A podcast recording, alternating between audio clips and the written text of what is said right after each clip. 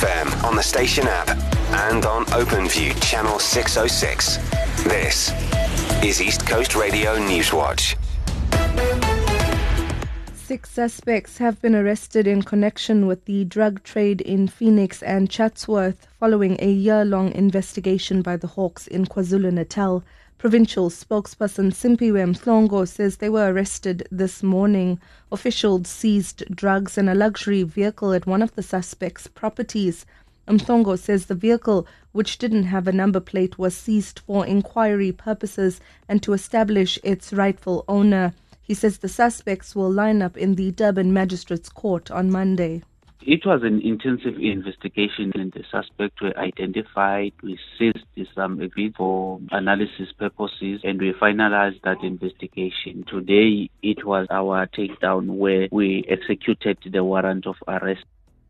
An energy expert says the restructuring of Eskom will be one of the top issues on new CEO Dan Marokane's to-do list. He officially began his new job at the power utility this morning.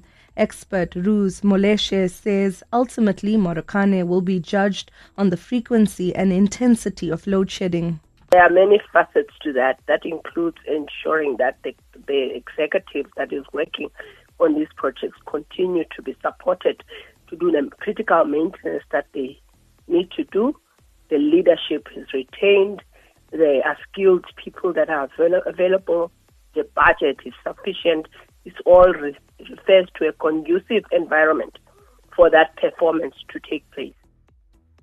Municipal Workers Union SAMWU claims no formal discussions have taken place with the eThekwini municipality amid a strike by its members. Scores of workers are demanding an increase in their salaries.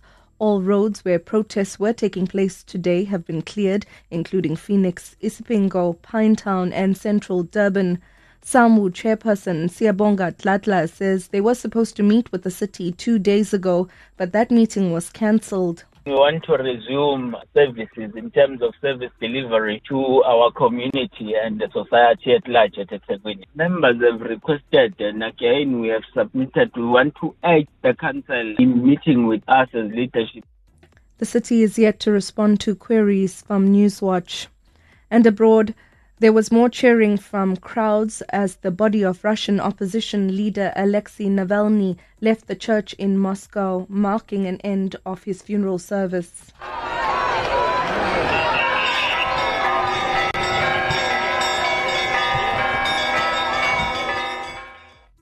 They've been chanting his name outside the church and in the city's streets to show their support for Navalny after his unexplained death in a Siberian prison.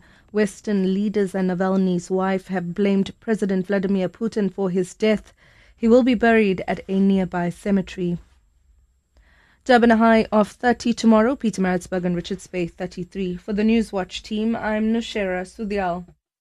Here's what's coming up in your sport. The Hollywoodbets Dolphins have announced their squad for the upcoming CSA T20 Challenge. Siya Masuku gets his first start for the Sharks tomorrow against the Lions in the URC. And Jurgen Klopp says that he'll be relying on his youngsters again this week when Liverpool play Nottingham Forest in the Premier League tomorrow.